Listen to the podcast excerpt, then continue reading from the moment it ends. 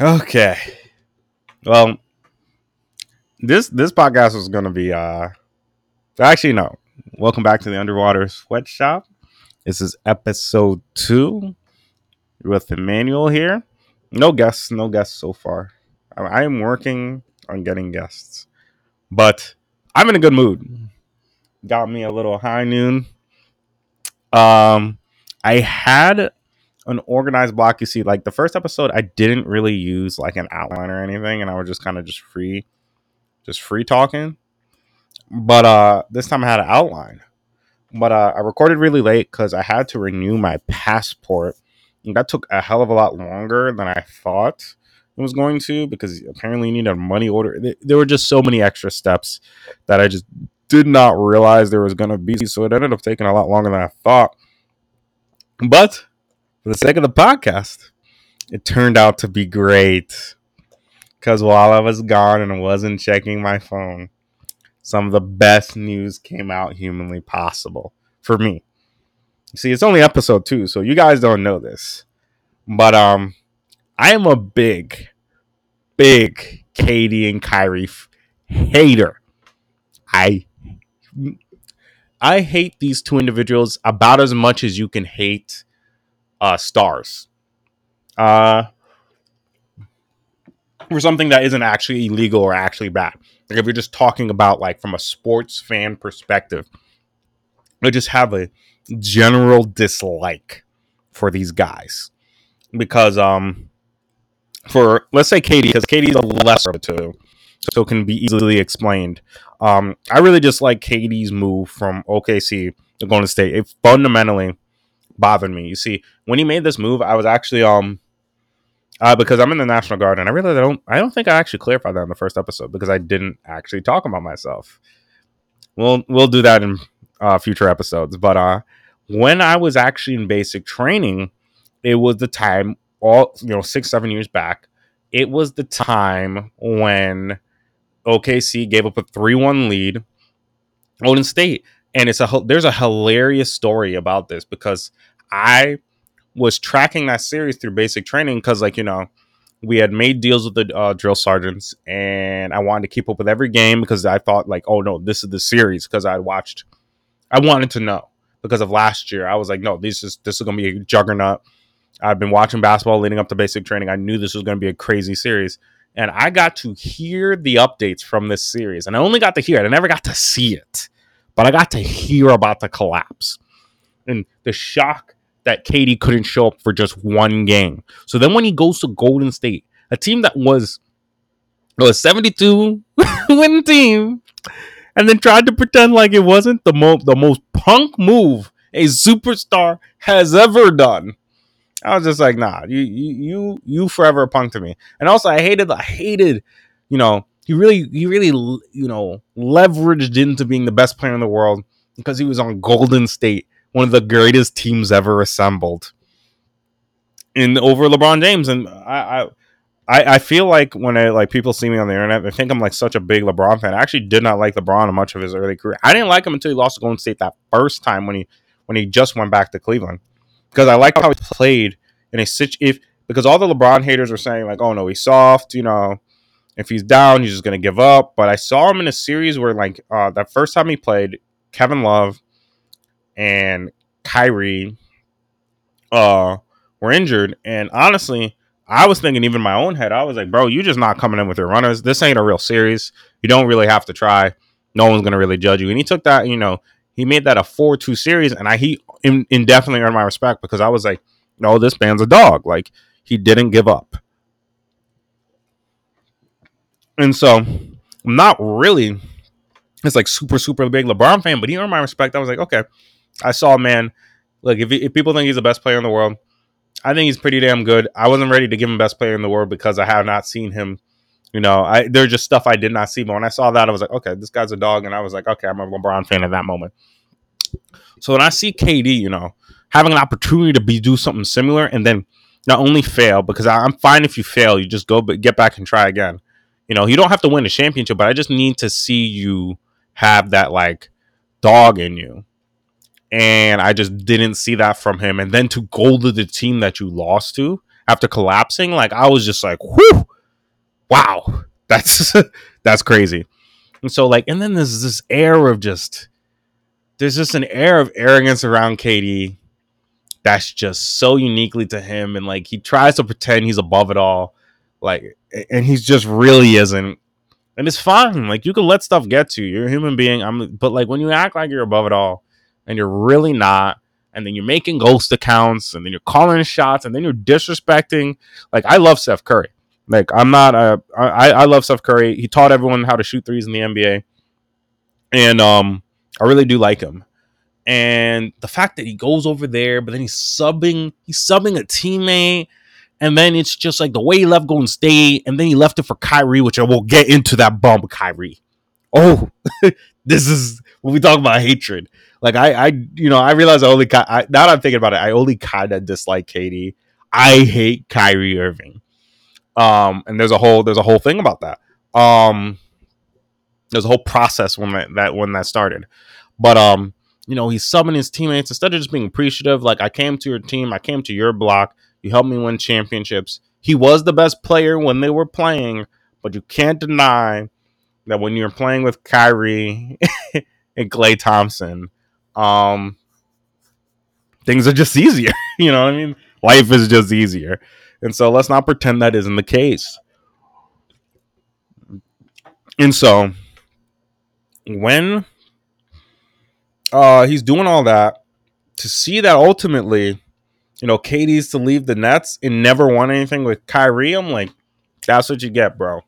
You should have been grateful. You, you don't have to stay on the team. I actually disagree. You don't have to stay on the team, but you better be grateful. As though that wasn't your team, and I can kind of understand why you, it's like, a, you know, it was Steph's team, and it is Steph's team. You know, you were the best player without a doubt.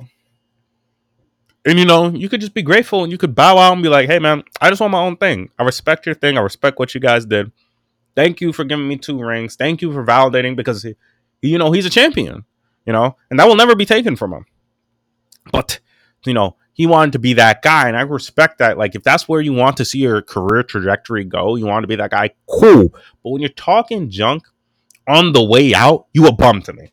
You a bum to me because he, he humbly, he y'all, he humbly accepted you in the team.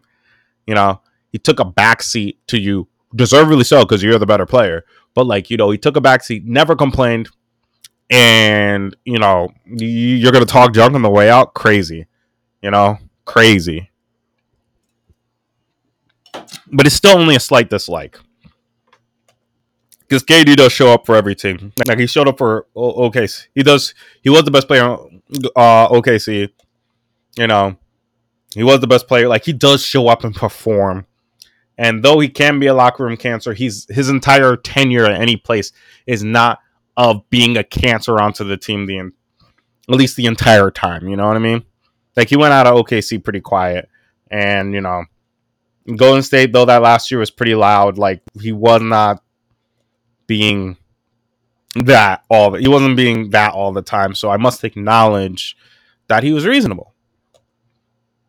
Now let's get to Kyrie Irving. This bum Kyrie Irving. I'm not even sure if I could really talk about this man the way I want to, because I never seen the. I'm black, so I can say the N word. But I'm going to resist it, because I don't even know what I can get away with saying when it comes to this bum Kyrie Irving. Let it be understood, I have a hatred. Like, if you, if you guys have me on, if you guys had me on Snapchat, Instagram, or Facebook, because you can post Instagram uh, stories on Facebook. Uh, I have only recently become aware of this, so. I feel like, though, I'm still so young, but I feel so old, because other people were saying, oh, no, you could have done that the whole time. But, you know, I'm not a big social media head, so that's the reason why. But when it comes to this bum, Kyrie Irving, let me tell you, I used to be a big Kyrie Irving fan. I actually love how he plays the game of basketball. Like, I'm not a big basketball person. I, I primarily leverage, leverage into football, but, like, I appreciate and enjoy the sport of basketball. It's just that, you know, I'm, like, five nine, bro, like. When it's not going to be, I know, but like when you're, I just, you know, like when I was, you know, when I was like leveraging into football, like I always had like dreams to go into the N F L. And so I just picked a sport that was more probable for me to be there. I know there was five, nine players in the N B A, but like the rarity of it is even, it's already hard to get in the N B A. So it's like kind of, I can't imagine any more five, nine people being there, you know?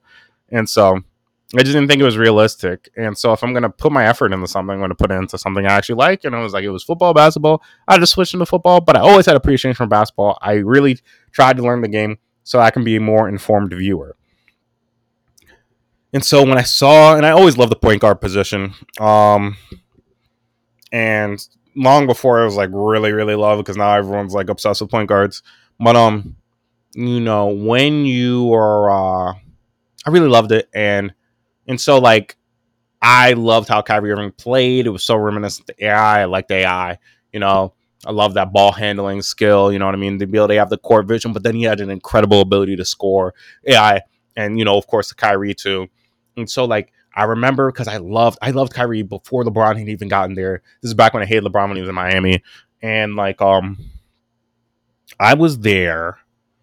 And so, like, I, I would I would watch it and I'm like, oh, these guys are great players, you know. He's a great player. And so when LeBron was like, I'm going back to Cleveland, I was like, boom, Kyrie, LeBron, Kevin Love. I really didn't know much about Kevin Love, but I was like, Kyrie, LeBron, a Kyrie, a dog, you know. Feel like he had that Kobe assassins mentality. How mistaken I was. Um,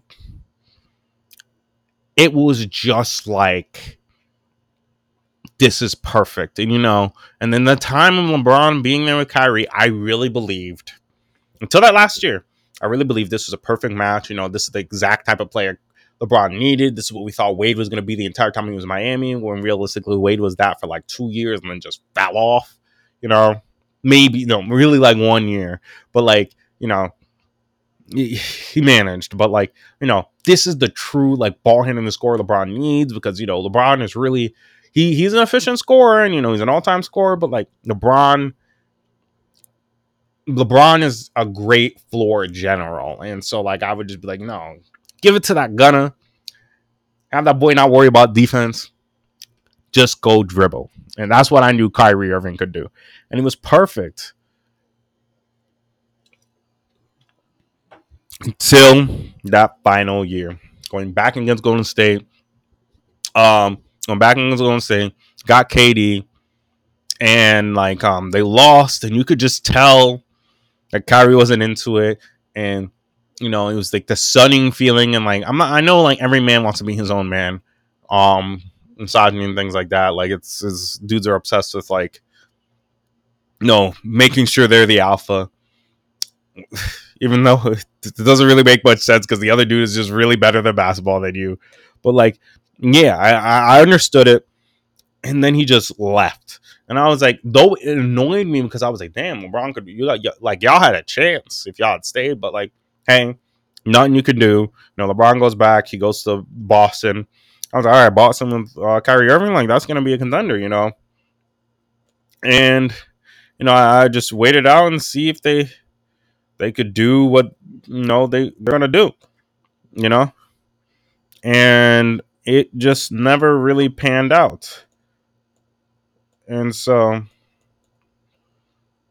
I was just like, uh, it, it didn't pan out. And, like, you hear about all the stuff that uh, happened over in Boston. You know, Kyrie being moody and there was things going on. I didn't really like it. I was just like, oh, man, like, at least be vocal. Like, if you're sad, be vocal. But, like, everyone's mental health is a little bit different. And, like, every, everyone handles their mental issues differently. And I wanted to hear it out. But I just didn't like how he was behaving as a teammate. But that's not where the hatred of Kyrie Irving really begins.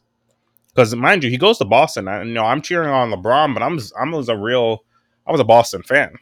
You know, my my roots, I'm a Boston fan for years, and um, and so like I really wanted Kyrie Irving and Boston to work, and so you got the year right before. I think it was either right before he bounced, or like did he even play that season? I I forget, but he comes out and like he's in front of the crowd and everyone remembers this, and he's just like, you know, I, I want to re-up. I would like to stay if you'd have me. I was like, oh, this is great.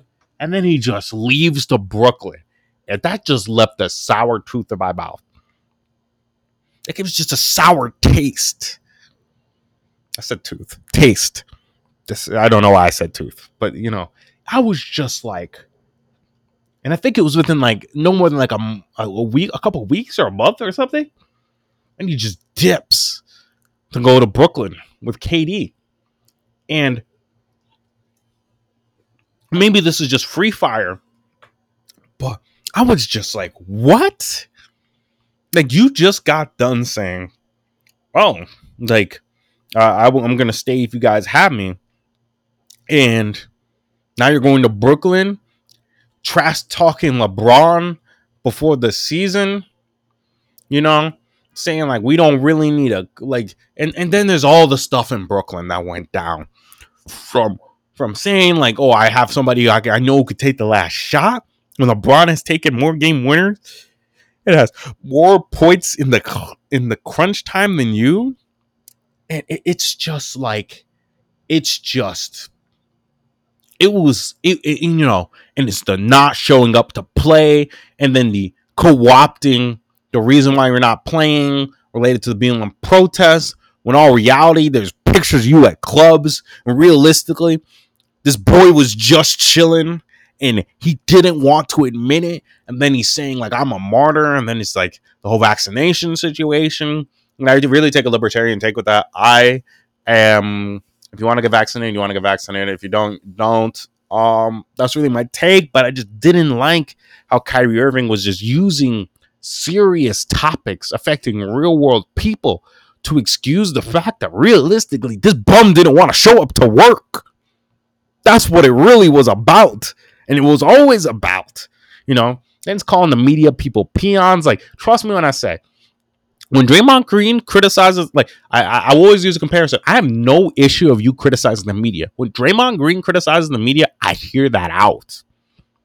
I hear it out. Because Draymond Green, you know, loud, loud dude, but he's smart. Like, he, he, like, when it comes to athletes, he's a smart dude. He, he has, he has good takes. And I really, um, I really respect it when it comes up. But dude, Draymond shows up to work. Doesn't leave his teammates out to dry. You're the one who pulled K D to go to Brooklyn Nets. And, and you're not even playing. You know? At first you say the impact. Like, you would have thought this dude was out there. A part of the vanguard of the revolution.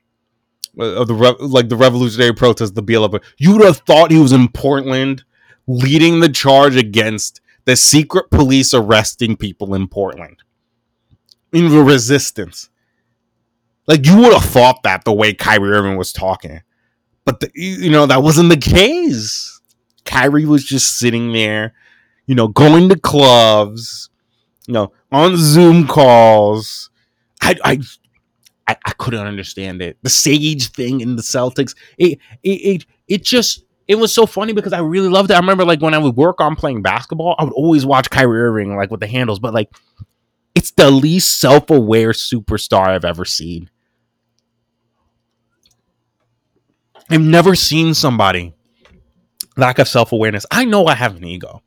I really try to manage it as well as I can. But I just looked at Kyrie Irving, and it is just like, wow. No one has ever told you in your entire life that you really just don't know as much as you think. Like, he is the classic example of a pseudo-intellectual who thinks they know what they're talking about, but really is who thinks he knows what he's talking about all the time, and realistically never wants to admit that I have no idea what's going on. And it's just like, like, I, I just, you know, like, it, it's just incredible. And it's co-opting a black movement as a black person. When he's just saying these things, and, you know, and it's just like, and you're just like, okay, go into depth, Kyrie, and he can never do it. You know, this is how you could spot a fraud immediately. You'd be like, the media, and like, like, you'll hear people say the media or the system, and like, I, there's people who are saying that, and they're serious. You know, they, you know, true, and you know, true black intellectuals that are serious about what they're talking about. And they will go into depth and they'll explain their points, and you could learn a lot because there is a lot to learn about. But he took these buzzwords and says them, but he doesn't mean them in the way that these people meant them. Realistically, he's just co-opting them as a, a convenient excuse for why he's just a bum. And this is why I'm happy that K D, um, particularly K D, because I know Kyrie can't go back to the finals without another superstar. He can go with Ben Simmons if you want. Hey, Ben Simmons, if you have mental health issues, it's good. Listen, if you have mental health issues, you have mental health issues. I have my own suspicions that you are just scared of the court. Um, and you, you're a, uh, I, I, I think that he is like Kyrie trying to collect a free check, you know. But um, I'm gonna give him a little bit of more time because I don't. I don't have full proof of that. So that, that is a little bit unfair to him, you know, but it's just, it's just, it's just really, it's just really telling. Like, it's just, don't be Kyrie Irving in your life. Let it be, um, you know, if, if you want to talk about like knowing stuff all the time, like if you want to have a, if you want to talk about every topic all the time, take the time seriously to try to like learn about it, read into it, because you know, because people are gonna not always believe that you know what you're talking about all the time. But if you really are taking the time, you know, talk your talk your junk, you know, talk it. You know, if you're taking the time to learn the stuff, and therefore, if you want to really have an opinion on everything, take the time to learn all the the the, stu- the stuff, because like this is the issue that I have with Kyrie, because he never goes into depth on anything. Realistically, just finds buzzwords, says that stuff, and then like they're just fans, bro. His fans are the most annoying people possible, because then they'll defend everything because they hear the buzzwords and they don't even look into it either. So you know they're just simply hearing the buzzwords, they get caught up in the message, and they can't see through the fact he's not serious. And it's it's so painful because it's such serious topics, and he makes the whole world view those serious topics less seriously because he's using it for the dumbest reasons humanly possible, you know. And yeah, he's labor, and I, I technically should be pro him. And he, like, honestly, I hate the fact that I'm so animatedly, I'm so animated when it comes to him because you know I'm usually very pro labor in, in all situations, but I just want to see this bum show up to work. I even say the way I wanted to say it. I'm just making sure that I don't get in the way of this freaking thing. I just, I'm just, okay. Well, yeah, listen, don't, don't be a Kyrie Irving in your own life. Don't. Because the man's talented, one of the most talented point guards of all time, but just don't be that in your life.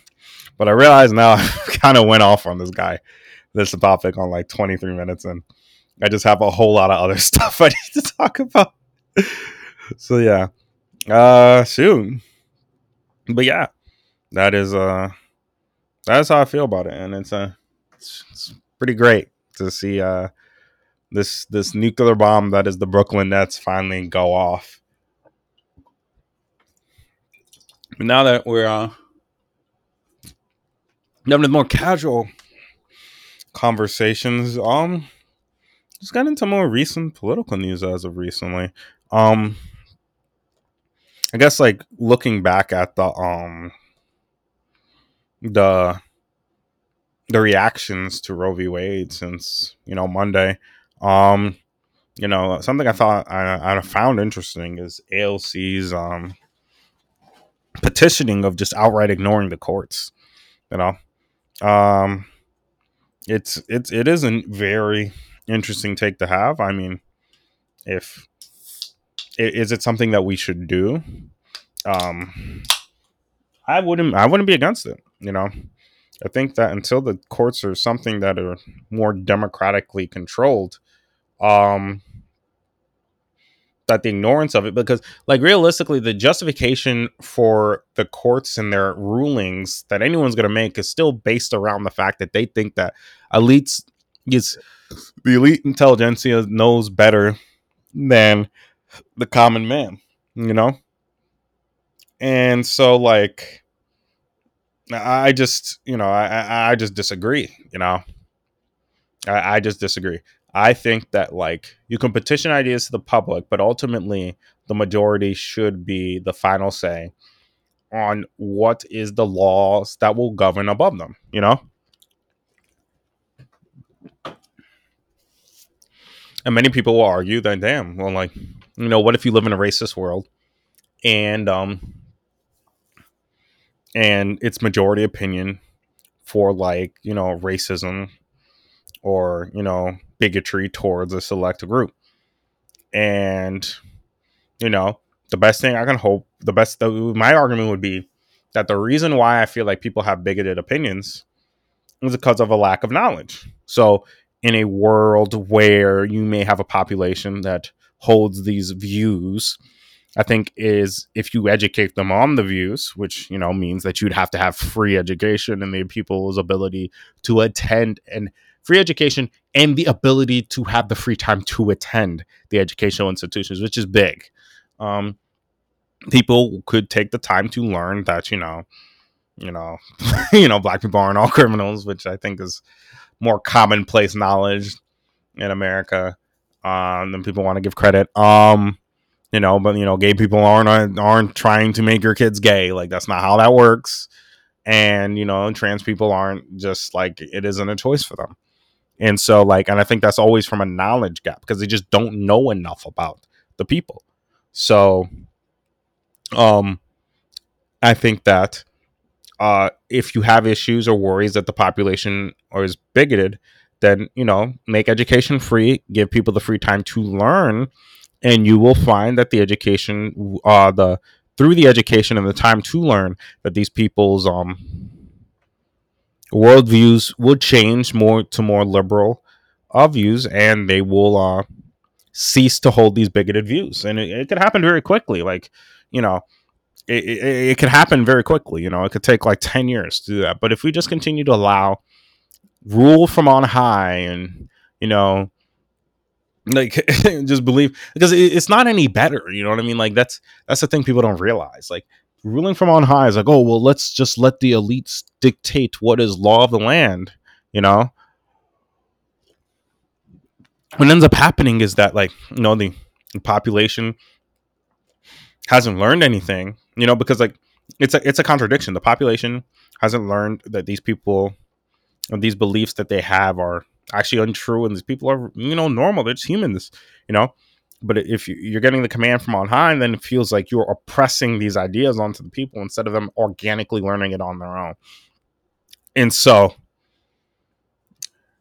I say all this to say, until the courts are under more democratic control and we have access, then then, then we should just ignore them, you know, in, in the name of protecting. Like, sure, like, yeah, that technically means I'm imposing that. But, like, I also do believe that we should give people not only the time, The fr- the freedom, the, it should be free too, but the time to uh, learn these things, which I, I don't think many of these people are actually willing to go to that, ex- you know, what would be considered an extreme, but I think is just normal, you know?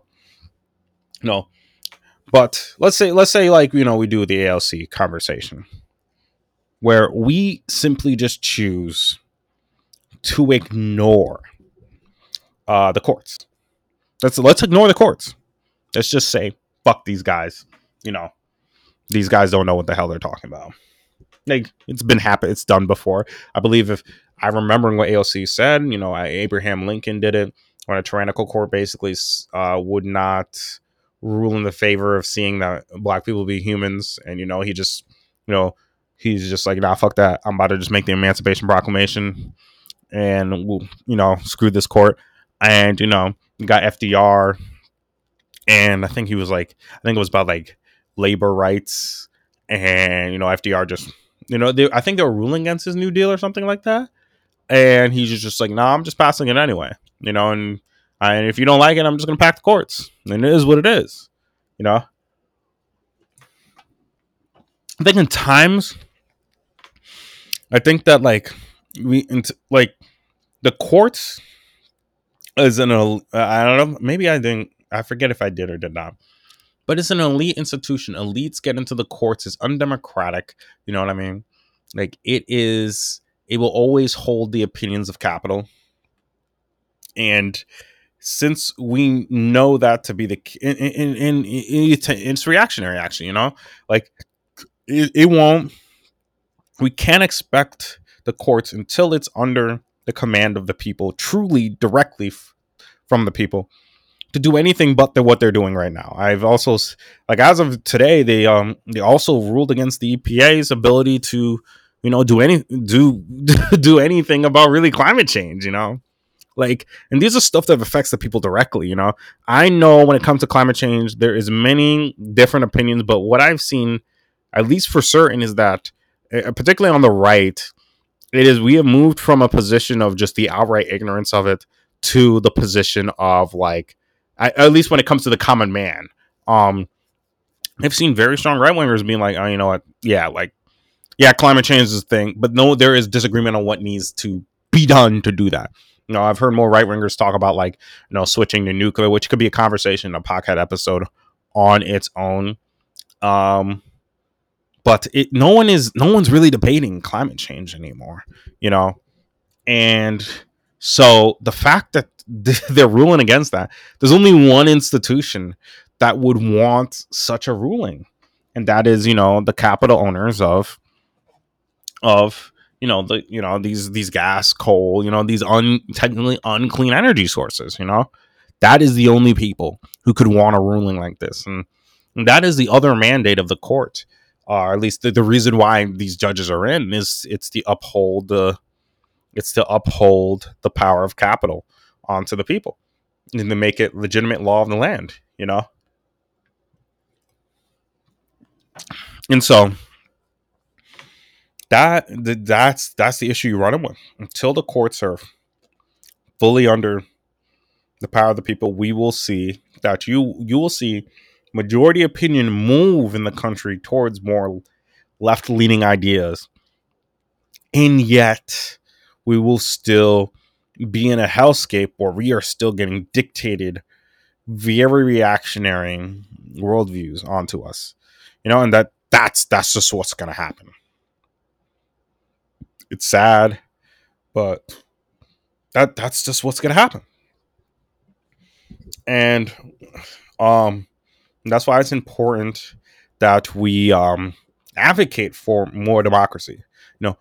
Like, even if you're like, and I know this heavily leans into, I think, a more like anarchist worldview, but I have no issue with it. I think that like anyone who is like a left leaning like socialist, you should be for the idea of, you know, challenging hierarchy, particularly capitalist hierarchy, you know, um, as much as humanly possible. You know, like I, I feel like there's nothing to be, there's nothing to lose there, you know. Like, you know, more democracy, more political control for the people is a net good, you know? It's not complete. It's not the only thing you need to be able to do. But if the people can, you know, directly vote people in and out, you know, and we could take like, you know, if you could if you could take the rein, the reins of democracy away from bourgeois and give it to the um and give it to the people. Like, you know, you could you could see very much a, you know, Leninist like party uh, appear, you know, uh, and, and of course, you know, you, you can never use the tools of the master to destroy his house. Like, I I, I know, I know. But this these are steps that can be made. We must be like we must attack from many different angles, you know, and we must attack from many different angles. And I feel like this is one angle, you know, more direct action, you know. Even like like the you know each step of like you know you you know you have reform, you must attack from like reform, you know, revo revolutionary action, and like at the same time, and there's there's nothing, whatever works, like throw whatever is at the wall and see what sticks, you know, and you know never just say like make the effort to use both strategies and see what's working, you know. Because material d- conditions are different depending on each situation. Sure, Bolshevik Revolution worked in Russia, you know, and, you know, similarly in China. But that doesn't mean you can't have a, you know, a Chilean Allende situation roll in. You know what I mean? I know he, you know, died before you could really, really get going. But, like, you know, there's a chance, you know, some like it, it's it, it is what it is, you know. And I feel like even the Bolshevik revolution in Russia is not a good comparison to like the Chinese, because they legit fought like a war, whereas like the Bolshevik Revolution, they just seized power non pretty much non-violently, you know? And so like the, things are going to be different depending on where you're at. And so you can't restrict yourself from different strategies. You just, you know, you have to keep, you have to be flexible, you know? And that's, that's, that's the way I like view this situation. Um, so yeah, like until like the courts are more democratically controlled, like, yeah, all right, fuck it. Ignore these guys. Like, like what else could be done? You know, it's already majoritarian opinion to at least have it to fifteen weeks. Like, sure, it should, I, I, I hold the opinion, the uh, opinion that women should just have absolute control, but, um, I don't think fifteen weeks is all that bad either, you know? So, and since the maximalist the position from the far right is just no control at all, like fifteen weeks ain't all that bad. I know it's like a give, but like, yeah, you know, we should ignore it. No, we should, um, yeah, we should ignore it and just do. It's like a, you know, do what you like. Screw, screw these guys. You know, it's not like, I mean, these are, you know, activist judges, you know, that are hell bent on reactionary, cre- you know, creating a re- more reactionary America, you know, and so we must do everything we can. But another question we must ask ourselves is like, do we actually, you know, A O C is advocating for this and trying to push Biden. I'm not telling her not to make the effort, but the question is, is how likely is Joe Biden to actually um do these things? You know what I mean? Like, well, what do you, what do you think? You know, and you know, I, I funny thing is, I, I posted up a tweet, and basically, what the tweet was is like the likelihood Biden is going to outright ignore these judges is about as likely as he is going to nationalize all industry and give it back to the people. And you know, I got some likes on it, and it, it really is true. Like, it's there is very low likelihood that this man does that. So, like. Though you can't advocate for it, like I, I think you should propagate. Like I do think that like there's something to be said that you presented an idea, p- like you know, pushed it out to the public, and just was like, "All right, neoliberals, what are you gonna do?" And they chose not to do it. Then you can, you know, you can run on that. You know what I mean? You can be like, "We gave them a path forward. They chose not to go that path forward." Democratic Party is unbothered by the fact that, you know, women's rights have been rolled back. You know, that there, there's something to be said about a strategy like that. But um, it is going to suck, though, like, because ultimately, particularly with the demographic that is mainly affected this, that is going to be mainly out here. Like, I, I, all women are going to be out there. But, like, I'm thinking about particularly wine, white, wine mom, white women, right? Introducing the idea, the fact that the Democratic Party is not for you, and this is not the way to go forward, is going to be hard. Um, you know, these this is not a demographic known to get down and dirty, you know. And so I really, um, I really don't know. You should still do it, but like, I don't know how effective it really is going to be. But yeah, you might as well just highlight all the contradictions, you know. Democratic Party says they care about uh, women's rights. Let's see how much they care. I think A L C brought up a good, excellent strategy.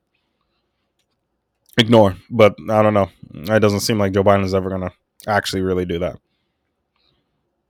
But ignoring the courts is just fine. Until they are under the command of the people, the courts are just a uh, an elite institution. Uh, elite reactionary institution, and um, that's all. That's the only way you gotta view it. You know, pretending like it's anything else is a pipe dream. There's no just. There's the one thing about the the illusion of the Supreme Court of believing that this is an institution that is above all the mess of democracy. Like, why do you need to be above the mess of democracy? Democracy is messy. I'm not gonna lie. It's a lot of arguing. It's a lot of conflict. But in that mess, there is beauty, you know? I'm not denying the fact that democracy is messy. There's a lot of energy you got to commit to it. People aren't going to agree. People are going to get upset. But it is beautiful in the sense that we have the ability at the end of it to have what the people, the majority of people want, be land of the law, uh, law of the land, which is empowering to the people that even lost, because they know if I can win the opinions of the majority, we can, you know, command the rules above us rather than being commanded on high by a few individuals that you have no influence over, which is what people are starting to realize right now in the Supreme Court. They have no influence over them. Not really, you know, because then, you know, you're protesting outside their house. What they do, they throw more security out in the house. You protest in front of the places where they work. They go, they'll, they'll move the boy, they'll move the, you know, the state, the police um, out front, heavily equipped, you know, like, you know, snipers on the buildings to make sure that you cannot influence them. You cannot hurt them whatsoever, you know, and I'm not, it, it's, it's, it's a cold reality, but it's the truth, you know. This is what they will do, you know, and so until we make some changes to how our democracy operates, that there isn't a single person that can hold public office without some level of people's control over. And it's not enough to put a representative and that representative picks for you. You know, if, if, if that's the way you're going to have the system, then you should be able to pull that representative. If it's not the case, you know, it should always, there should always like, sure, let's put, let's, It, it the final say should always be to the people.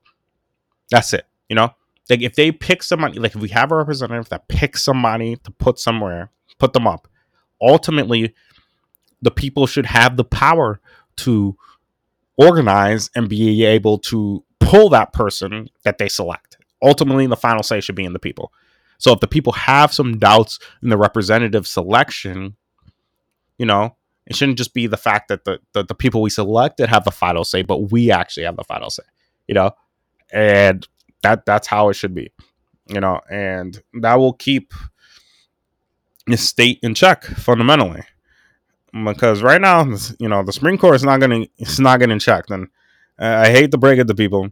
Uh, if Joe Biden is not, not going to ignore the courts, don't believe he's about to impeach any of those people. Don't matter how tyrannical, how ridiculous these individual judges, and I'm thinking of a Judge Thomas right now, um are being, you know, that's it's it's very unlikely they're going to do anything to this man, because we, we must we must have decorum even if democracy is being undermined. I don't know why these old men are hell-bent on having this be the case, but that is that is the case. And since we know it is the case, I think that um, instead we should be active. Act, we should be. We should be basically trying to say that we should be able to. The people should be able to directly elect Supreme Court judges. That's what it is. But if we, you know, we had a, you know, um, a person who's willing to wield power, we we would just just. I mean, if you're talking about just a quick short term. short-term thing, if Biden was willing to wield power, we could just just pack the courts right now. Like that, let's just be honest, like we could, like just the simple threat of it would have them like on like freaking out. But you know, I just don't believe that's going to be something he does. And so yeah, that's that's the current situation. Just wanted to recap that because there was just um there was just newer information out about the situation. And I just wanted to uh, like keep people more updated on um things that are going on and how I feel about it. But yeah, um, with that being said, I had a whole little hilarious conversation because um I am in the National Guard and I'm in a group chat with um the boys, and they're not really as left leaning as I. Well, let's be honest, they they really have right. right views. They're they're very reactionary in their views, but these are the guys I've spent like the last seven years with seven years with seven years in the army with. So um like these are my guys, like, you know, I try to like move them left as much as I can, but there's only so much you can do when they're getting fed the most reactionary stuff all the time. But um something Uh, was very interesting. So like it, it actually is once again t- we're, we're actually talking about A O C, because um she was um on, I believe, the Colbert Show, whatever his uh, talk show thing is. And um, she said something interesting about the Supreme Court. And my boy had an interesting response to it. Because, um, and it was something along the lines, it was like, um, we need to vote and give Democrats power, and we'll use its to the fullest extent possible to defend everyone's human, economic, and civil rights. Now, when I hear that, I'm just like, okay, boom, that sounds good. You know, do do I think we can do that through the Democrats? No, but I like the idea of defending people's human, economic, and civil rights. And um, and so, like, you know, and she's talking about getting rid of the filibuster, which I am all for, because I think that the filibuster protects politicians, particularly politicians that need to be elected. Um, because I consider the courts politicians as much as they want to pretend they aren't, um, from doing anything really, you know, standing on any issue really. Because like, if these politicians were forced to vote against certain topics, it'd be very hard to get them reelected. Let me just say that. And um, she was talking about packing the courts and getting rid of the filibuster, and, you know, the order to codify things that the Democrats want. And then he says something crazy, which is like, codifying means we pay for it. And I'm like, what? Codifying doesn't mean paying for anything. And I'm just, I'm looking at what he says.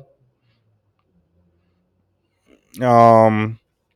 I was like, codifying doesn't mean pay for it. And then he says something that really, like, blew my mind. And he was just like, I mean, it sounds like some Hitler shit before he killed six million Jews. And I was in such shock.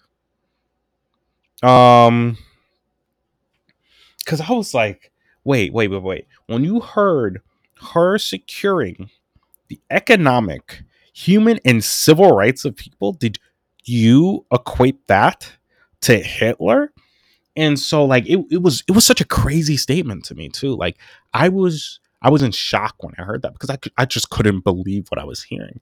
Like, this is the least likely thing I would hear him say, because mind you, I've been pushing left-wing economic ideas on these guys this entire time. You know, you should get organized, fuck your boss, um all these things. And I, I you know I believed over, you know, at least like when I became more left-wing economic aware, which is like more than like four oh shit like four or five years ago.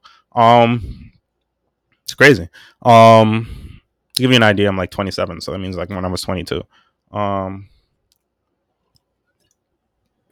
um I was just a little bit in shock, because I was just like I was like you can't throw the economic, at least, you know. I I don't anticipate these guys to have base social views. I, I think that like I move them left wing economically, and then I can slowly move the rest of their beliefs, slowly but surely. But I was like, I was in shock. And then like, so like I was talking to my brother, and he was just like, yeah, I think he, I think he's thrown that in there. And I was just, I was just like, wow, he really just doesn't believe. He believes that anything that could literally help him um is Hitler. And it, it, it was it was astonishing to me. I was just like I was just like how could he get to that? And I was trying to figure it out, and I was talking to my brother, and he was just like, I you know I've heard some crazy stuff, but I haven't heard that crazy stuff before. I've heard some crazy stuff before but um I've never heard something that crazy. And the, you know this guy's in a unique position. I don't really want to say his business over this, um but I was just thinking about it, and I was just like, whoa, that that's that's that's reactionary. Like, that is a reactionary take.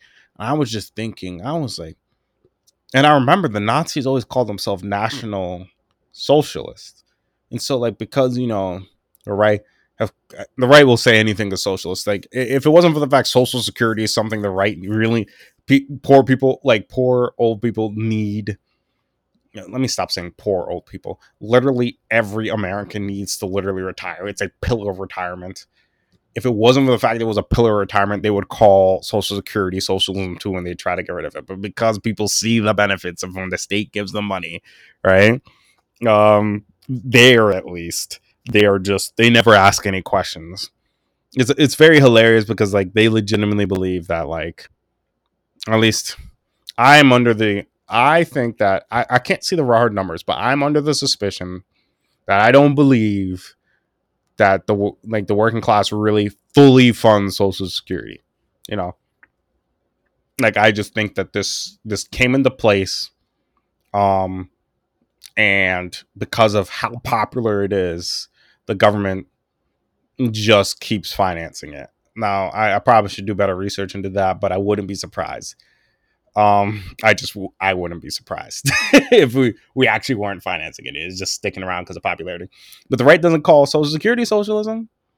But anything else, anytime the state helps them, they're calling it socialism because, and, and it's so funny because they, it, it's just like, is it, it is it all, is it all just a simple lack of understanding? Like, are they not aware that defend your economic rights means, you know, your right to negotiate with your boss, you know? The right for you to have the ability to have healthcare. That's a part of economic rights, you know, to have healthcare, to have a free education. These are all economic rights because, like, you know, because if you don't have free healthcare, that you're paying that out of pocket because healthcare is something you're going to need regardless, you know. And so I started thinking about it. And then I was like, I think, you know, I really just don't understand the weights of like, and the damage that Red Scare really caused onto the American population, you know, like it really was a damaging thing.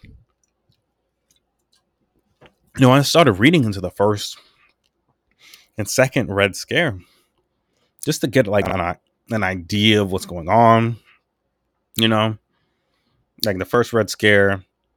Or all those are curious, like, um, because I when people people um make the mistake, it's like, usually when they're talking about Red Scare, they think of the McCarthy era. And the realistic, that's the second. You know, the first was in like nineteen seventeen. Like, and this was primarily because of like, you know, related to the, you know, the Bolshevik Revolution. Um, and like, you know, uh, communist and anarchist movements going on in America at the time because it was going through uh, its own little labor um, awakening, really, you know? When people were just coming to the realization that, you know, through industrial capitalism at that time, that uh, my my boss doesn't have my best interest, that I really shouldn't be slaving for for for these guys. Like I'm making all like people in America came to the realization that like they came class conscious, that I am creating all the value that my boss gets to enjoy. And you know what? I should get to enjoy that too.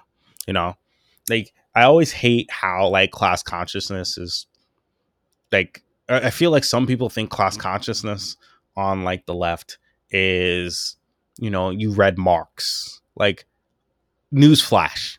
Not everyone's going to read Marx. Newsflash. There's a lot of defenders of capitalism in America that have never read Adam Smith.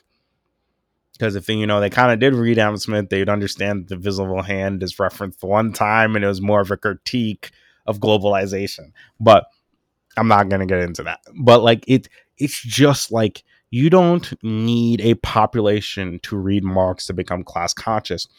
A class conscious uh, population is a population that realizes that I create all the value that my nation and my boss gets to enjoy. And I deserve that surplus as well. That is it. That's all they need to understand.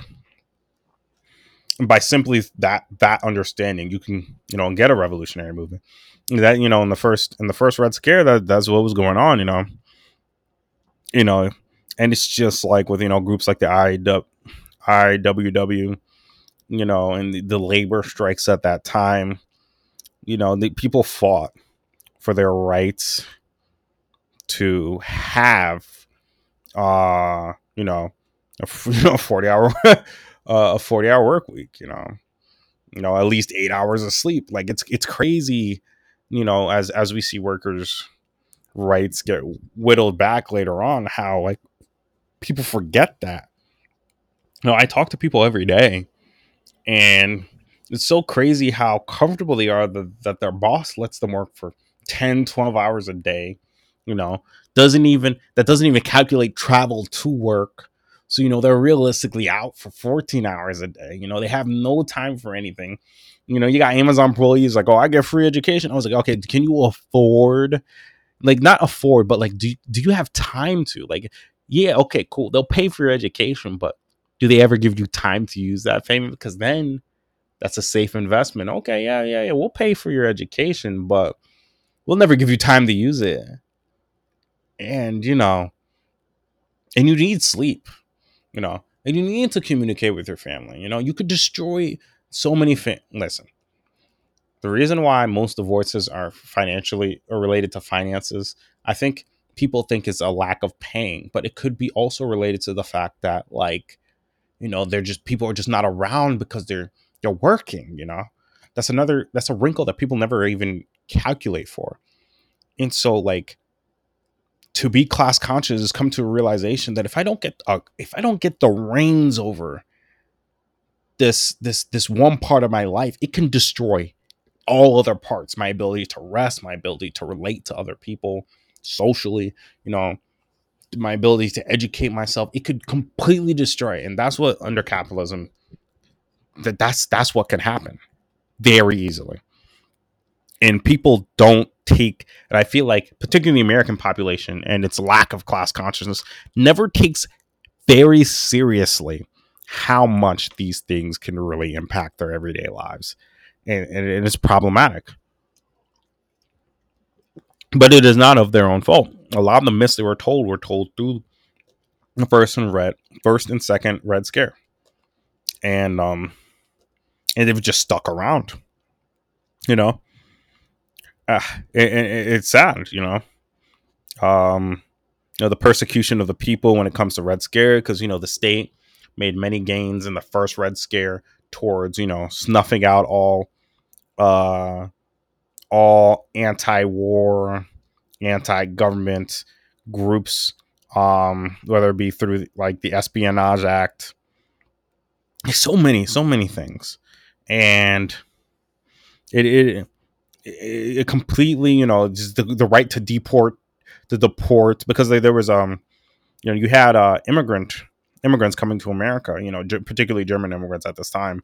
And um, they would come and they would bring, you know, these left wing ideas about how, you know, basically, you know, you deserve, basically you deserve labor rights, you know, like it's crazy, you know, you, you deserve the benefits of your labor. And, you know, like you got Woodrow Wilson basically being like, you know what, Ron, that's, let's spin the block on these boys. And, you know, you're kicking out some of these guys, you're throwing people in jail, you know, when people are, people are just simply forced, you know, the, the state basically beats down these labor these labor movements, you know, and it, it, it's it's sad. It, it it is it is truly sad. And, you know, you got the McCarthy area where it's more, this is more of a prosecution of all like like people in the state, or, you know, people in the state advocating for very who maybe not advocating for, probably were advocating for, you know, left wing ideas over lefties themselves, and, you know, saying that they were communists and they were working for the Soviet Union. A prior ally, mind you, they had just literally beaten the Nazis. It's crazy how quickly capitalist nations can just change up on you really quickly, you know. But like basically saying, oh, no, you're all spies for the Soviet Union and uh, we're one hundred percent against the Soviet Union. Mind you, they were just an ally just a second ago. But since, you know, the Nazis are gone, back to beefing with the Soviets. Um, and so, um, you know, the persecution of very public figures, you know.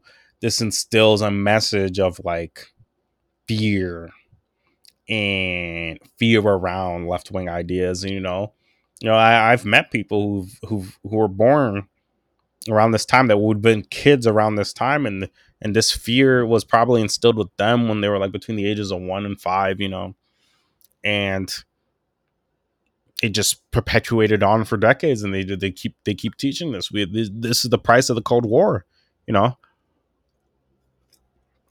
People's lack of um class consciousness is the price of the Cold War, fundamentally. You know, I don't. I have some. I have my own little gripes with the Soviet Union, particularly with their like. Uh, it's it has more related to, more related to do with like their very anti-religious beliefs and like, you know, stomping out. They, they, there's there's a couple of issues, but like one thing I'm not going to pretend is that it wasn't a generally net good for the world for the Soviet Union to still exist, you know, because it pushed the whole world left. There was things that existed solely because the Soviet Union, the boogeyman of Soviet communism, was around. And, you know, it, it allowed things like the American dream, the way we understand it, to exist, you know. If it wasn't for a comp- competition with the Soviet Union, schools would not be as free as it was in America. And with the fall of Soviet Union, you, you could see how neoliberalism, Ayn Rand, you know, laissez-faire economics runs rampant in our world now. And this is why, you know, as much as I don't like the amount of freedom there is in China, I recognize how important it is for China to exist as a, you know, a rising superpower in the world. Because as long as they stand as a pillar, rocking the hammer and sickle, the West will be forced to have to prove their own legitimacy. And that is why, that is why it is so important for there to be a multipolar world. It's so important. If we are to see the world get better, we cannot exist in a unipolar world. It must be multipolar. You know, we, we there is there's a reason why we have not seen revolutions happen as much in the last forty years since the fall of the Soviet Union. thirty years, thirty years, I'm sorry, since the fall of the Soviet Union. And the reason being is that once the world became unipolar, that shit stops. You know, something that needs to be said is that, like, revolutions need the help of outside actors. It, it does. What is Lenin without the exist the, the help of the Germans to get back to Russia? You know, I'm sure the, the you know the Russian working class, they were doing that thing, but Lenin showing back up to help lead the revolution helped that revolution a lot. And it, it needs to be said. You know, the only way that could happen is in a you know a multipolar world, and like. The only the only way you can get that is in a multipolar world. And so, yeah, like that, that that's why it's so important to have that. And that's why we have not seen as many revolutions. This is why, like, um, you know, having a China allows, you know, a Bolivia to, to exist and stand, allows a Venezuela. You know, Cuba has been able to stand on its own for so long. And Jesus Christ, the Cuban people, I don't know how they've lasted this long, but like without, you know, but like the Cuban people have basically been ostracized, and you know, like they they they have sat with an embargo on them.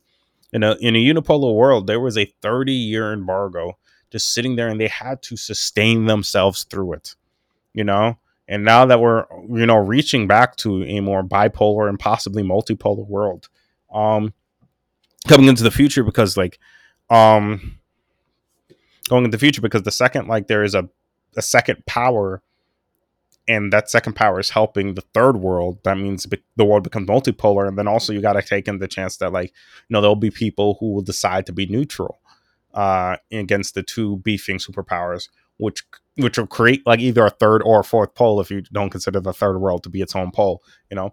But through that, you get to see uh, get to see the chances for successful revolutions. You know, so we're probably going to enter a time of revolution again. But to get back to it, through the existence of the Soviet Union, it was able to perpetuate, by it simply existing, it would help American population to at least have some level of left wing ideas. But also through its existence, the propaganda against left wing ideas strengthened in, you know, the super the strongest superpower of the time, which is the United States, which is why, you know, the American people are like the least class conscious people possible. You know, when you are struggling to, like, think about it like this. When you are struggling to convince your coworkers that their work is valuable and they should have a say over how that work is being used and, you know, how their conditions are, when they are the ones who bring all the profit to the owner, like, you're looking at Red Scare, you know, propaganda that has affected your coworkers. And it's sad. They, they, they, in America, they, uniquely in America, they are the least class conscious. Europe, at least they they have some level of class consciousness. Now, granted, that's slowly getting whittled away, mind you, because, you know, with with a pillar like the Soviet Union not there, and like China, with as of right now having a non-interference stance, you know, the world leans heavier, more heavy into, you know, more laissez-faire neoliberal ideas. And, you know, it's like, how going forward do we do we do we manage, you know, while like, because like the, the, the Europe is Europe is slowly whittling away its welfare state.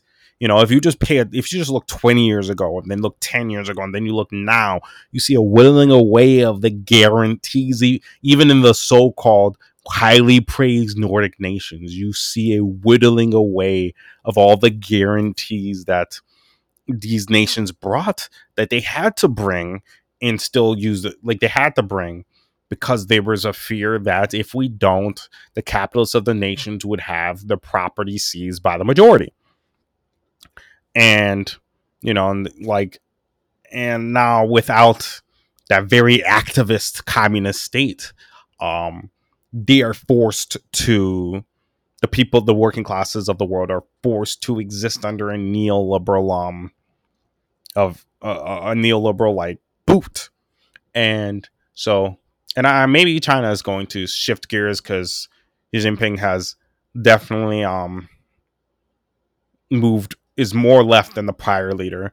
And so like, we will maybe see it be more activist. I don't know. Maybe they're waiting for them to, maybe they're waiting to usurp the United States as a economic power. Then they're going to be more activist with their actions. But I, without that, like, you know, you, you, you can't expect, you know, you, you can't expect revolutions in the third world. And, you, you know, it's, it's, and though like we can still point to China as a more, um, an example of communism working, right? Until they get more active, until they get more overt with their showing that, you know, command economies can work.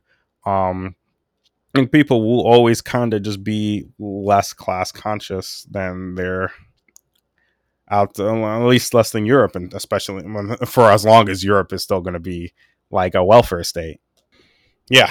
So, I mean, like you can, you can do all the work. Uh, I do really appreciate the um the labor, because, you know, let's be honest. I mean, labor has been on the upswing in America as of right now. We have seen, you know, the Amazon labor union, uh, you know, the Starbucks labor unions. You know, I think uh, John Deere. Like we, we we see a rise in labor rebellions in this turbulent time of inflation. Um, it's big. We need to keep the momentum. Um, I don't anticipate this inflation to be going away, at least for the next, uh, until at least the next presidency, um, uh, next presidential election, which will be important. Uh, not because like, I'm not going to pretend, don't, don't be the guys that are saying like, it's an existential threat because Donald Trump's coming back to president. Like if Joe Biden has shown us anything, it's that we live in a one party state, and whether it be, uh, you know, whether it be um, Donald Trump or Joe Biden, that the working classes will still have a hellish reality. You know, it's just, one is just more overtly fascist, and the other one is just a neutral fascist. I don't even like if that's a thing, but like real, like, you know, Joe Biden's inaction and willingness to be uh, proactive in helping the working class has created a hellscape, which has created a a tinder that is perfect for the fire of fascism in the United States to rise up uh, going into twenty twenty-four as they get their lovely leader back. Now, I know sometimes, actually, uh, actually, if I can be short with this, I've heard a lot of my younger right-wing friends talk about how they much they want DeSanta. I do view DeSanta as a more, and like he he he is fash like, but I do think that like n- anyone who runs against the Donnie, like all the people that DeSanta wants love Donnie, and if he's he's, if he's gonna talk junk about Donnie, he's he's gonna lose a lot of voters. And but like if you don't attack Donnie, you just can't win. But that's my own little take on the matter. I, I I've kind of been watching this slowly. I've, I've been kind of predicting this since last year, and like it's interesting to see how things are maturing uh, as of recently.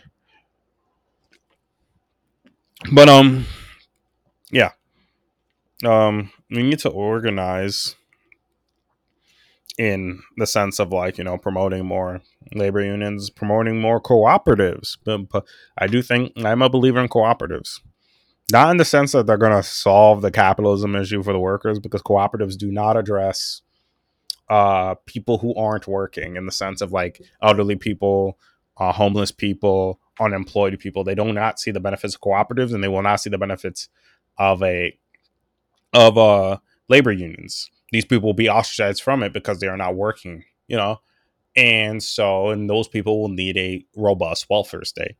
So, um, but I do see the benefits in them of like just getting the working class in the mindset, the working class that is working in the mindset that I deserve democratic control over my workplace, and I deserve in in and subsequently I deserve democratic control of my politics. You know, it, I find it quite hilarious that in the United States that any election day isn't just immediately a uh, a day off.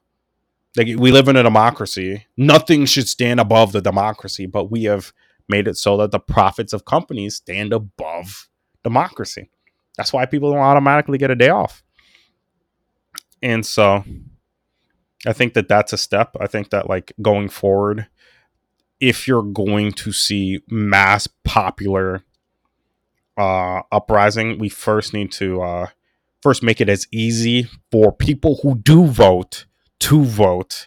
Then get as many people who aren't able to vote, whether it be they are criminals, uh, you know, criminals in the sense of like they have felonies. I'm I'm not, trust me, I'm not one of those people that like, oh my God, they committed a crime. Just because you're a criminal doesn't make you no longer a person who can participate in democracy. Ridiculous. They, people are anti-democratic if they view it that way. All pe- we should make, we should at the same time making it as easy as possible for people who who can vote to vote, whether it be through absentee ballots, whether it be through doing it through technology. Though I am not sure of the mechanics of how that is going to work, but what I do know is that we they should have minimum var minimum, regardless if it's their city, state, city, county, state, national. They should have the day off. Nothing should stand above their ability to demo, to to be democratic, to, to to participate in democracy. It should not. There should be nothing standing in the way of that. And um, with the next thing being that uh. we should get as many people who are unable to vote for whatever reason to be able to vote. Because as long as you're born in the United States, you should be able to participate in democracy. There is no, I, I cannot find a justifiable reason. There's nothing justifiable to the fact that I, you know, I pay taxes into this nation. I live in this nation. I was born in this nation. There should be nothing that supersedes my ability to democratically affect said nation and get them as politically active as possible. Now, of course, people will say like voting isn't the answer. I'm not a reformist. I'm not a reformist. I'm not a reformist. I understand that, but I just, I, it's about the psychology of it. Get them, get them not saying that like, oh, you know, you're going to vote and it's going to cause this massive change and voting is revolution. Actually, it's not, it's reformist. It's, it is the, It is the smallest impact you can have. Not the smallest impact you can have. It is the least maximalist thing you can do. There's other ways to be politically active, whether it be through protest, it would be through labor organizing, um, you know, and of course, you know, through, you know, for example, like, and finally, the most maximalist through violent uh, revolution. But um, these are. Um, But it's getting them on the right track. You know what I mean? Because tr- tr- thinking you're going to take a population from, um, you know, beat down by the state, um, suffering through inflation, suffering at their job, which is authoritarian, and just taking them straight to revolution. Like, I think like you're not really aware of how how much work is needed to get people all the way there. And I think the first steps is to get as many people as electorally active as humanly possible, but not in the sense of trying, but not like trying to pitch it as this, as a way of like voting is actually revolt, you know, but like it is something that you should do as long as you're in a democracy, and then making it as easy as possible to do that. Um, and so they can advocate for their own views, but like I kind of got sidetracked. Um, but I do think that was important to say.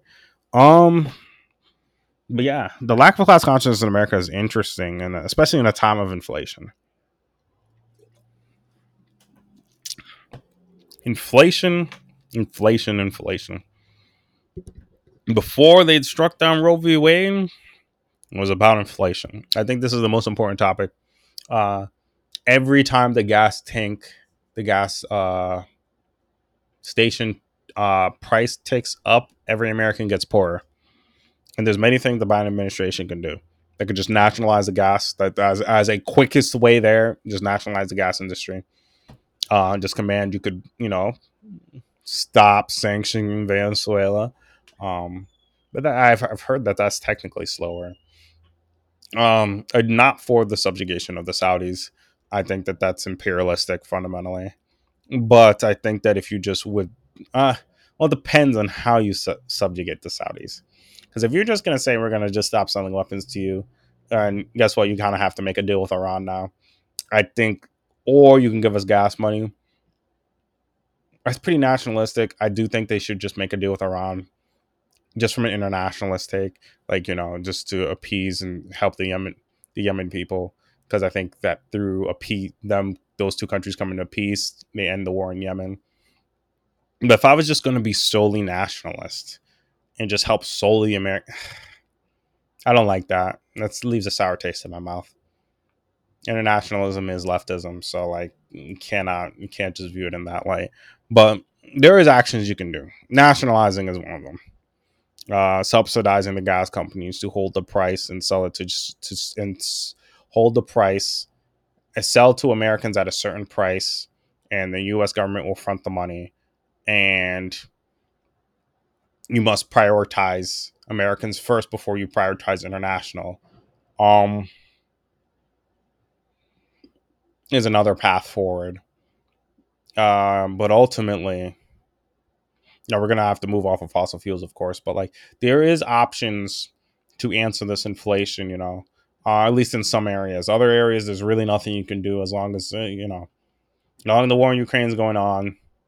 Um, you know, wheat's going to be higher. Of course, we need to stop. We need to create an opportunity for Zelensky to get on the table with Putin. Can't pretend like I know what's going through the mind of Putin, but I do think that like being in a war for like four, five, ten years isn't ideal for a man that I've heard rumors that may be having cancer and may not even see the end of this conflict. You know, it, that wouldn't be ideal. Um, we should be giving the Ukrainians a way to get out of this conflict as quickly as possible, and not pretending like they can really resist the, uh, the efforts of another superpower's willingness to try to take your land. I'm not trying to encourage the taking of land. I I, I don't want to say moral hazard because I hate how that word has been used, but like I don't want to create the moral hazard where like a superpower can just decide to take land and like um, you know, the most the world's gonna do is say like, oh. Like, you know, just surrender, because then that could create some very do- very dystopian realities where people will just indefinitely say they invade and then know they at least get something for making that decision. But um, no, I, I think that in our current situation, it's um, it's ideal that we uh, we we do end the war in Ukraine as quickly as possible, so that wheat prices can go down and therefore food prices go down. A lot of the inflation is uh, correlated to um, the supply side, which makes the Federal Reserve the enemy of the people. I have uh, I've been trying to get to this. I, it's like freaking an hour and twenty. This thing is so stretching. Maybe I should hold this off to the next one, but yeah, maybe I should. This this is running. Um, but I'm gonna hit you with my short. We'll be we'll be talking about the Federal Reserve. We'll be talking about the Federal Reserve because um, it is, in my opinion, and I guess this is what we'll be talking about next episode, one hundred percent, because I this is like my last thing I wanted to talk about. The Federal Reserve has basically waged war on the working class of America.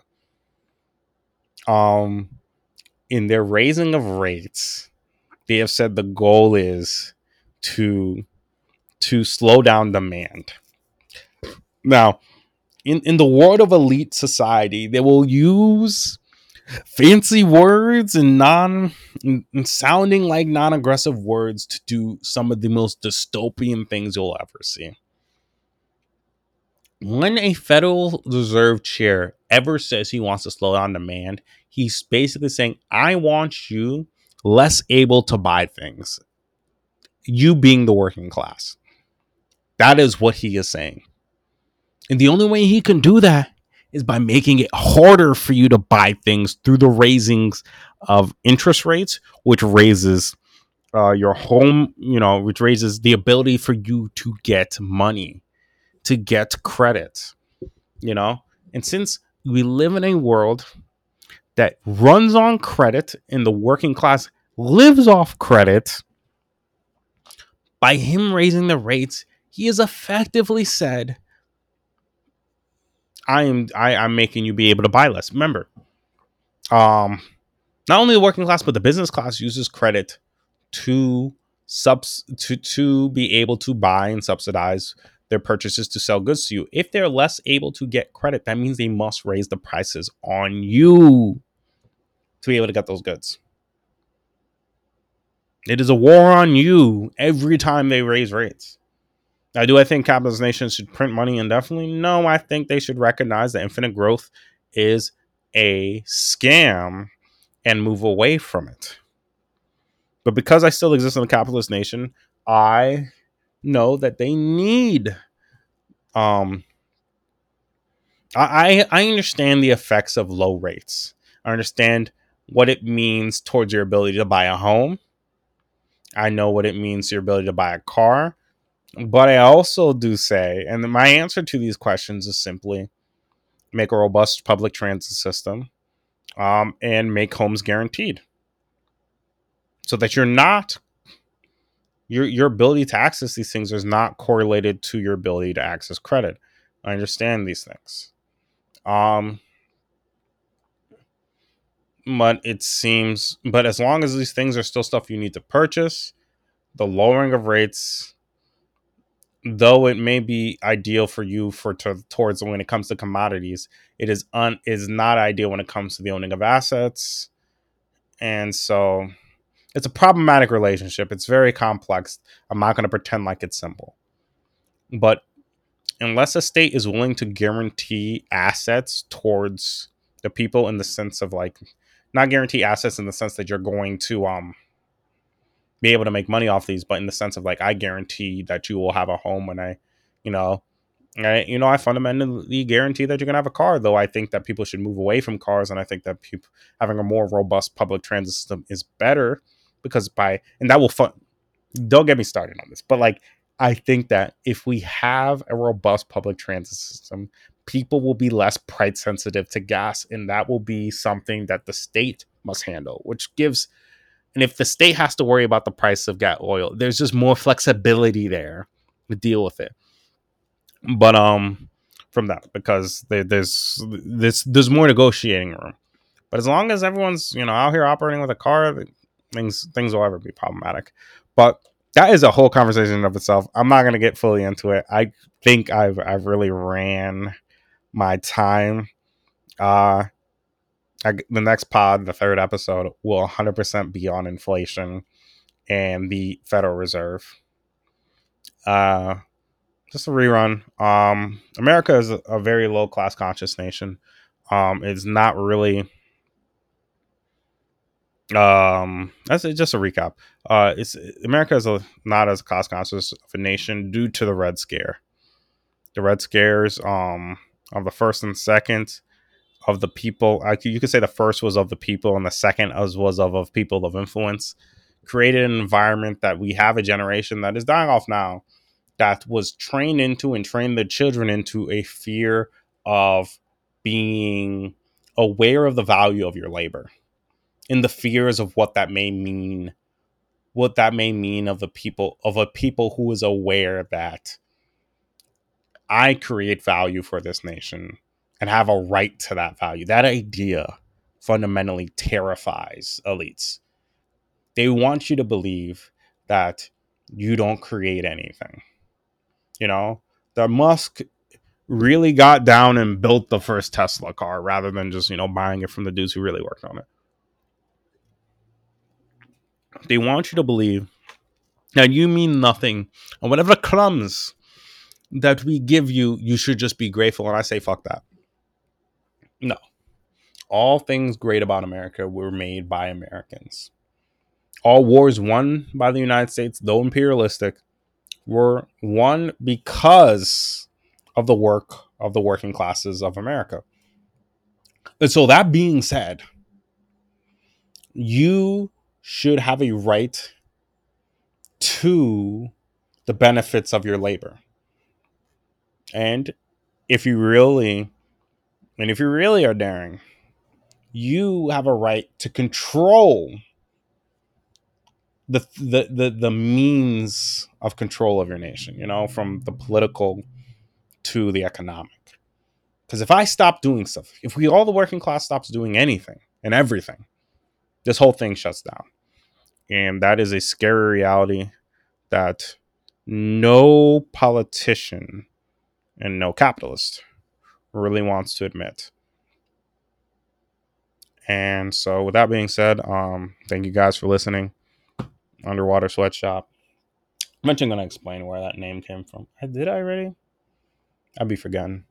Um, but yeah, uh, I'll catch you guys later.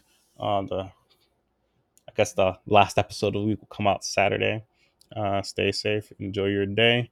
And pray on the downfall of K D and Kyrie Irving.